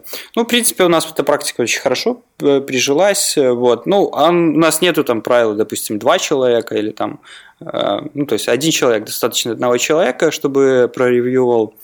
А, и, ну, там ревьюер, в принципе, там, вот у нас сейчас а, GitHub, допустим, предлагает, а, ну, кто типа там пользователь, кто должен за ну ревьювать, предлагает типа uh-huh, по, uh-huh. ну, там, да, смотрит по, на кого, по, ага. по, по, по дифу, вот. Ну а вот у нас было, кстати, на тоже на, из одной там оранжевых пятниц парень написал еще до того, как было, он написал бота, который тоже проверял, типа смотрел pull request, искал и присылал в Slack нотификацию, что говорит, М, смотри, вот тут появился pull request, наверное, он тебе будет интересен. А, ну на основе того, кто, как бы чьи э, исходники да, были да. изменены, условно говоря, кому это ближе. Да. Вот по такому да, принципу. Да. Ага, интересно. Да. Да, ну и ну, вот такая тоже одна из кстати, вот полезность того, что ты можешь еще улучшать свой собственный процесс в эти пятницы, потому что иногда как бы с, текучи, с текущими задачами кажется там, блин, я же должен сделать все-таки бизнес-задачу, и получается часто ты а, почему-то не улучшаешь свой собственный процесс а, разработки, и пятницы в этом плане очень хороши и помогают это, ну, двигать девелопмент. Вот. Ну, задача, собственно, попадает, она тестируется, и после этого попадает уже в основную ветку, а, и в, там, в раз там, с две недели, если говорить о таргет-процессе, угу. делается релиз бранч, вот, ну, а его выкатывают там на Sandbox, ну, сразу, ну, собственно, выкатывается на, на план. План – это у нас таргет-процесс, которым мы сами пользуемся, где ведем все. Вот. Там какое-то время он проводит у нас на нашем сервере, потом мы выкатываемся на Sandbox. Это, скажем так, а, релевантная подборка хороших кастомеров, вот так, ага. которые используют, ну, там много фич используют, они достаточно, как это, лояльные Лояльны, к да. нам. Ага на лояльный. После того, как там все прошло хорошо, мы выкатываем уже, собственно говоря, на остальные сервисы и выкатываем для, ну, то есть для он-сайтов, и, да, собственно, для он-сайтов уже отдаем. Угу. Вот, ну, собственно, такой процесс. Ну, сейчас процесс сам меняется уже, потому что, ну, появляются микросервисы, и, допустим, визидроп мы уже сейчас э, независимо как бы деплоим, вот, то есть мы поддерживаем как бы версионность какую-то между собой, а, ну, между таргет-процессом. Ну, понятно, да, что если вы что-то новое добавляете, то обратная совместимость, она как да, бы должна быть. Ага. Да, да. Ну, там несколько версий в две стороны держим. И потом в этот выкатываем, ну, и уже мы там просто там, смотрим, короче, ну, и мы как бы соблюдаем процесс ну, таргет процесса мы тоже сразу выкатываем на план, на сэндбокс там, и потом в основную. Ну, а у нас в самом визидропе Просто каждый билд, ой, каждый пуш в мастер, он уходит на продакшн, и все. Ну, там стоит сказать, у нас немного пользователей, вот, ну и стоит сказать, мы ничего не ломали, у нас достаточно много тестов, вот, и в принципе, если какие-то проблемы обнаруживаем, то мы просто ну, быстро добавляем, создаем баг, пушим, и это все уходит э, автоматом. Ну, как да, то есть у такой прям радость, что каждый пуш-мастер прям сразу в продакшн, да. Да. Однако, смело, смело. А, ну, вот сейчас э, это хорошо работало, когда было э, разработчиков поменьше было. Вот, когда стало сейчас больше разработчиков, мы что-то решили, что это слишком смело, и сейчас немножко приостановились, и, наверное, ну, как бы нам не нравится, но мы подумываем, что, может быть, стоит перейти на фичи бранчи, вот, ну, мы там немного кое-где потеряли в покрытии тестами, вот, и когда поднимем покрытие тестами, обратно перейдем на то, чтобы пушить а, уже в, ну, как бы автоматом, короче, сделать такой непосредственный continuous delivery. Да, да, вот. слушай, ну, правильно, в общем, да. А, слушай, ну мы так, по-моему, неплохо с тобой все обсудили. Давай, наверное, будем потихонечку закругляться. Если что-то еще вдруг какие-то темы, которые ты хотел рассказать, а я у тебя почему-то не спросил, то давай. Да, я тут вспомнил одну тему, которую хотел бы еще рассказать. Это э, история, скажем, талк-чартов. У нас как бы в компании есть библиотека open source, э, собственно, построение графиков. Э, она тоже зародилась как э, пятничный проект ну, ну, в оранжевую пятницу. Uh-huh. Вот. А, ну, ребята его пописали, написали какой-то прототип, ну и немножко все это подзаглохло. А потом мы решили, как бы у нас в системе были уже какие-то предефайнутые репорты, там, cumulative flow, к примеру, там, distribution, time distribution, но они как бы были все заточены под конкретную задачу, а часто пользователям хочется что-то как-то разное, там, с наборов данных набросать, построить. Ну, мы решили как бы сделать такой кастомный уже репорт, чтобы можно было построить почти по любому срезу данных. Mm-hmm. Как бы бэкэнд у нас уже был неплохой, там слайс типа такого алаба лап куба. Вот, в принципе, как бы данные можно было вытащить, осталось только, собственно, их э, визуализировать. Ты сейчас ну, говоришь вот. именно, именно про как бы такой клиент-сайт, ну, то есть там клиентский да, JavaScript да. библиотечку, соответственно, да? Да, да, угу. да. Вот, ну и как бы начали смотреть, что вокруг есть, э, собственно, копать, ну, как бы там еще в саму тему визуализации данных. Вот. И, в принципе, как бы сама по себе визуализация данных, э, ее можно на две части разделить. Собственно, саму подготовку вот этих данных, ну и уже отрисовать. Притом, наверное, как бы само по себе подготовить это еще более сложная задача, чем отрисовать.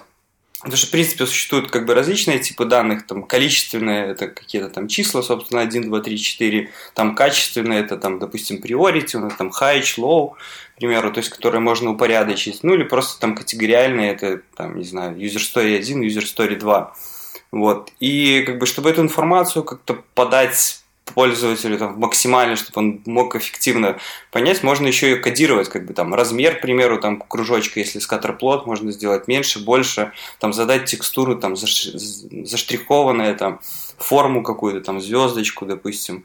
Если это какие-то там маленькие линии, их можно там поворачивать, ориентацию менять, там в зависимости от какого-то значения. Ну и такой один из распространенных там цвет задать, там баги это красные, допустим, user story это синие. Mm-hmm.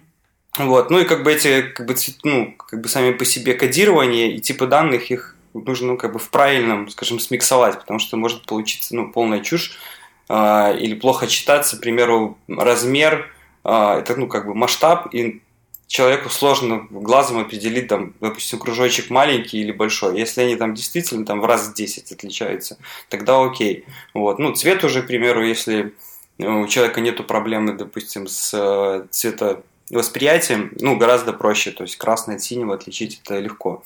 Вот. Ну, либо там текстура, если задана, то есть, ну, можно сразу же разделить категории. Ну да. Вот, ну, ну, вот. ну и хотелось сделать какой-то такой кастомный, чтобы можно было там всякие нотации делать, ну, чтобы красиво было это все дело. Вот. И начали смотреть, какие существуют библиотеки, Естественно, сразу посмотрели, как э, библиотека, наверное, чуть ли не де-факто уже. Это хайчарты, к примеру. Ну да, одна из а, самых, наверное, таких известных в этой области. Да, да старая очень достаточно, там, на 15 лет уже на рынке. Вот, там Fusion чарт есть, ARM чарты, ну, достаточно много. Но, как бы, как оказалось, у них самая главная проблема, что они действительно просто рисуют э, графики. То есть ты там заходишь, смотришь, а, ну вот я могу там line чарт нарисовать, там pie чарт, бар-чарты, к примеру. Э, но нам это как бы не хватало, хотелось больше кастомизировать. Э, ну, такая есть хорошая библиотека, как D3. Ну вот, она нарисует SVG но у нее как бы это все-таки такая низкоуровневая штука. Ну да, и... да, D3 как бы про нее наверняка многие слышали, она много где используется, но скорее не напрямую, как основа такой, знаешь, underline такой слой именно низкоуровневый для каких-то высокоуровневых уже именно таких прикладных э, там библиотек, потому что на ними, мне кажется, очень много чего построено.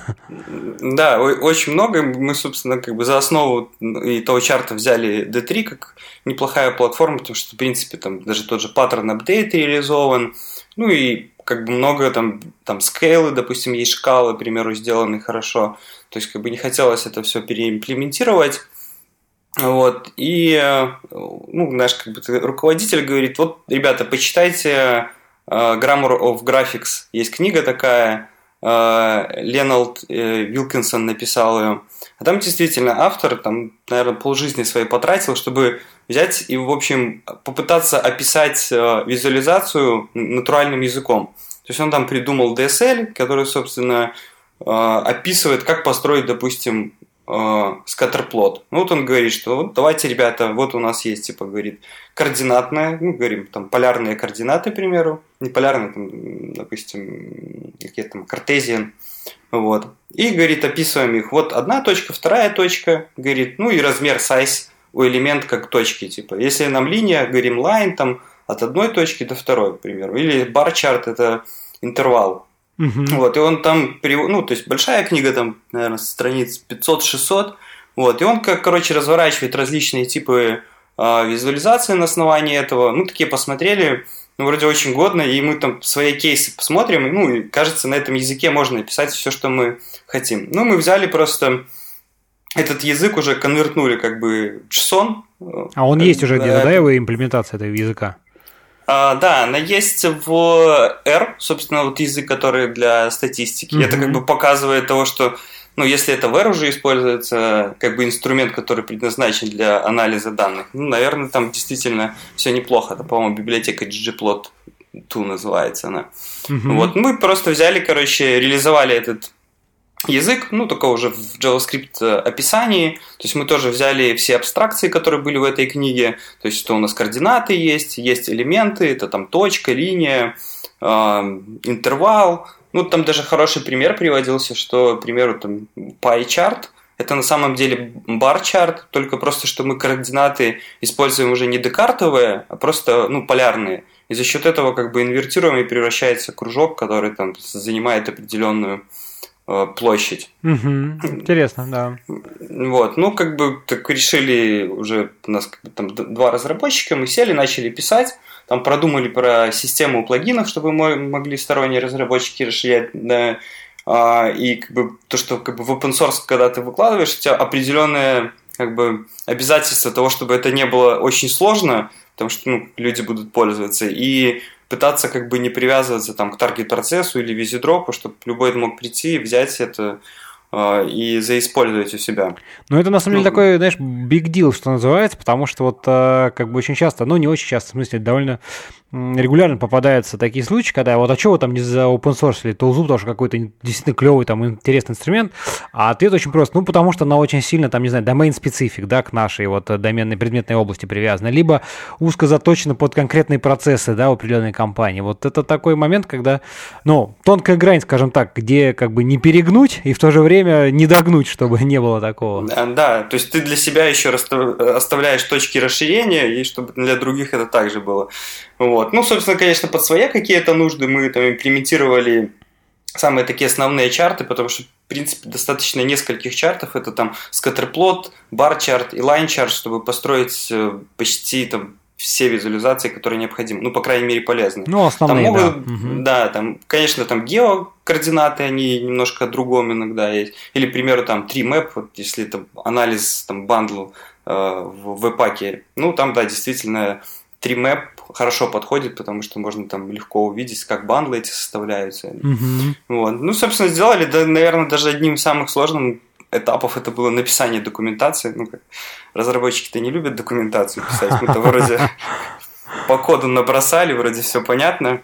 Вот, и начали документацию, ну, с трудом, в общем, написали.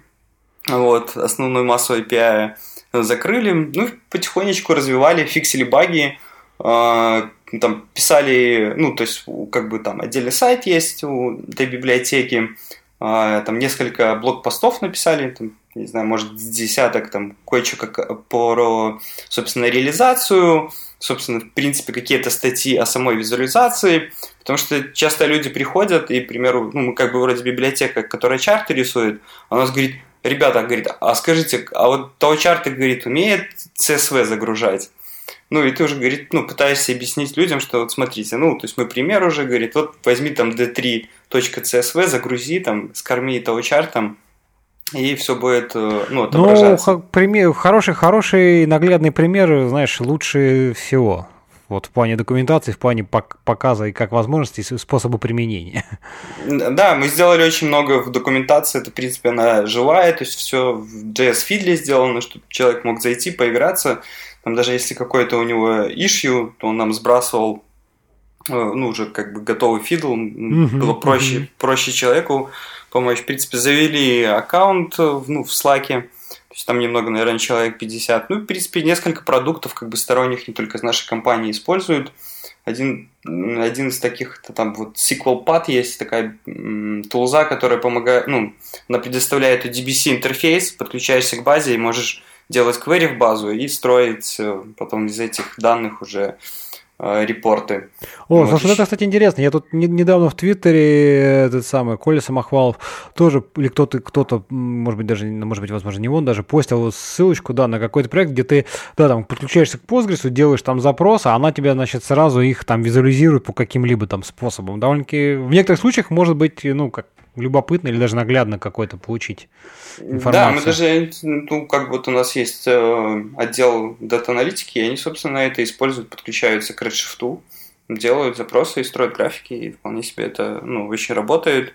Но, ну, еще из таких интересных, там пришли ребята из R-тусовки, я как бы с R не очень знаком, но у них, оказывается, там есть какая-то система, на которой ты можешь писать виджеты, которые потом в HTML превращаются. Вот. Ага. Ну и да, и ну так как у нас был такой API очень хороший, типа формально мы там поддерживали Grammar of Graphics, им очень понравилось, они такие с восторженно писали, блин, пацаны классно очень сильно, они там запилили какую-то обертку на R, ну или уже дергают там под капотом наши API, вот, и строят, собственно, графики. О, прикольно, вот. прикольно.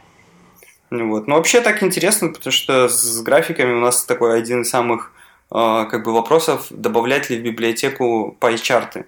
Потому что, в принципе, как бы пайчарт это очень такой плохой на самом деле вид визуализации, потому что он дает обманчивое решение, особенно если категории там больше двух или категории, там, допустим, равные, очень сложно определить на взгляд, типа, какая из категорий больше, к примеру. Вот. Но почему-то, не знаю, это, наверное, в индустрии откуда-то появилось, что это типа, ну как это у вас нету пай-чартов?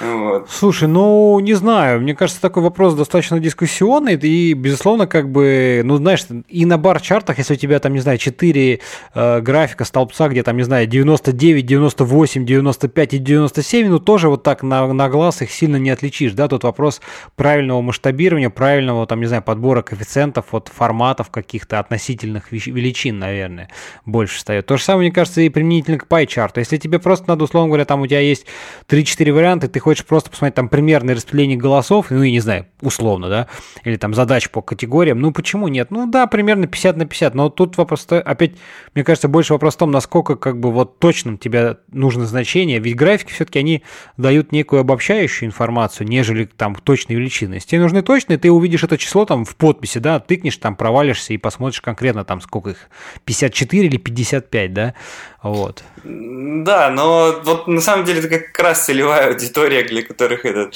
множество постов пишут как раз почему PyChart плохо. Вот, ну, как-то пришел к нам один ну, как бы пользователь говорит, а почему у вас пайчартов нету? Мы ему дали ссылку, он такой пошел, почитал и говорит, блин, все, спасибо, ребята, буду бар-чарты использовать. Вот, ну, на самом деле все равно, то есть даже если ты говоришь вот 99 и 98, на бар-чарте ты это увидишь, эту разницу. На пай-чарте, к примеру, когда у тебя есть категория, к примеру, 50%, и есть, допустим, категория 17-18%, что там у нас осталось, какая-то там маленькая часть, то вот этот 17 и 18 это уже как повернешь ты барчарт, ты даже не определишь визуально, ну, кто из них да, в случае, когда больше. он согласен. Тут как бы, если два значения, то в принципе понятно, у тебя либо там вертикальное, либо горизонтальное разделение, и ты как бы в принципе вот этот там один градус наклона, ну условно говоря, увидишь, да? Да, а вот, да. А когда тебе надо еще как бы вот в набок где-то под каким-то, да, согласен, тут, конечно. Да, ну и естественно, когда тебе хочется там показать там как, какие мы молодцы, и тогда там, вот смотрите, у нас доля рынка там захватывает. Ну, то есть иногда действительно PyChart может помочь, и хороший тип визуализации, но это очень-очень мало случаев. Вот. И, наверное, нас спасает, почему мы не добавляем пайчарты, хотя нам иногда уже кажется, ну все, сдались, все, надо, надо, надо добавить. Ну такие, ну команда маленькая, нужно приоритеты расставлять. В общем, в общем всегда, всегда находятся какие-то более интересные, а, важные задачи, простите. Да, да, важные, важные задачи, чтобы не добавлять. Но как бы в принципе, как в рамках развития самой библиотеки, то чарт, ну мы добавим, потому что это просто, он больше интересный, потому что у нас сейчас только э, есть параллельные координаты, ну и декартовые. Координаты. А, ну, как PyChart это, ну, уже, собственно, полярный, поэтому, ну, он интересен, там можно радар-чарт строить. Ну, ну еще, да, тут, да, как это новый, новый, новый такой целый пласт, пласт визуализации, скажем так. Да, совершенно верно. Слушай, а нет ли, ну, там, может быть, со стороны кто-то там, если вы, так сказать, за open source, там, может быть, тоже законтрибьютит и добавит тоже что-то? Есть какая-то активность помимо вас, вот, как разработчиков основных? Контрибьюторов не так много, на самом деле, но, да, есть, приходят ну, у нас, к примеру, была одна из первоначальных зависимостей, это underscore был, угу. но мы посмотрели, мы его там очень мало использовали. Это, естественно, все усложняет, потому что там необходимо, ну, не знаю, там люди используют, допустим, ладеш, к примеру, какой-нибудь. Ну, то есть, кажется, не хочется людям еще давать, пускай там, чтобы они тянули сторонние зависимости.